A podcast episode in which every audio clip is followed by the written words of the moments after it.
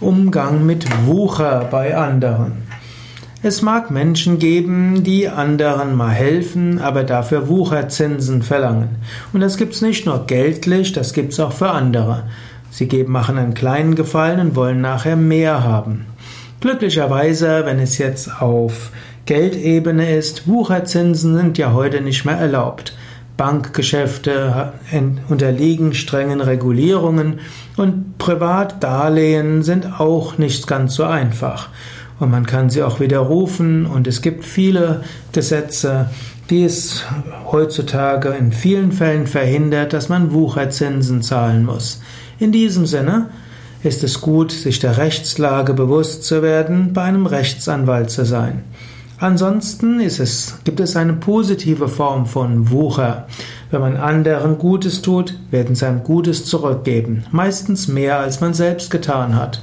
Anschließend wird man selbst anderen wieder Gutes tun, und das gibt dann wie ein Engelskreislauf. Und so ist eine gute Tat etwas, mit der man wuchern kann.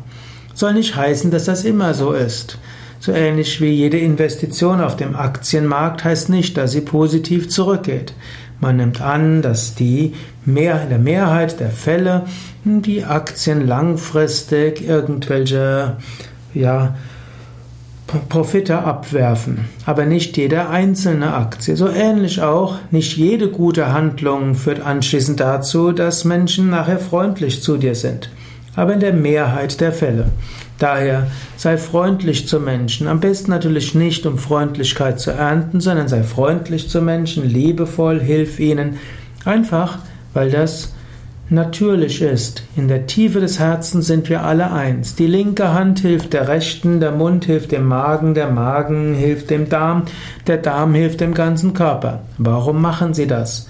Weil sie alle Teil eines Organismus sind. Im gleichen Maße Handle für andere Menschen, setze dich für andere ein. Warum?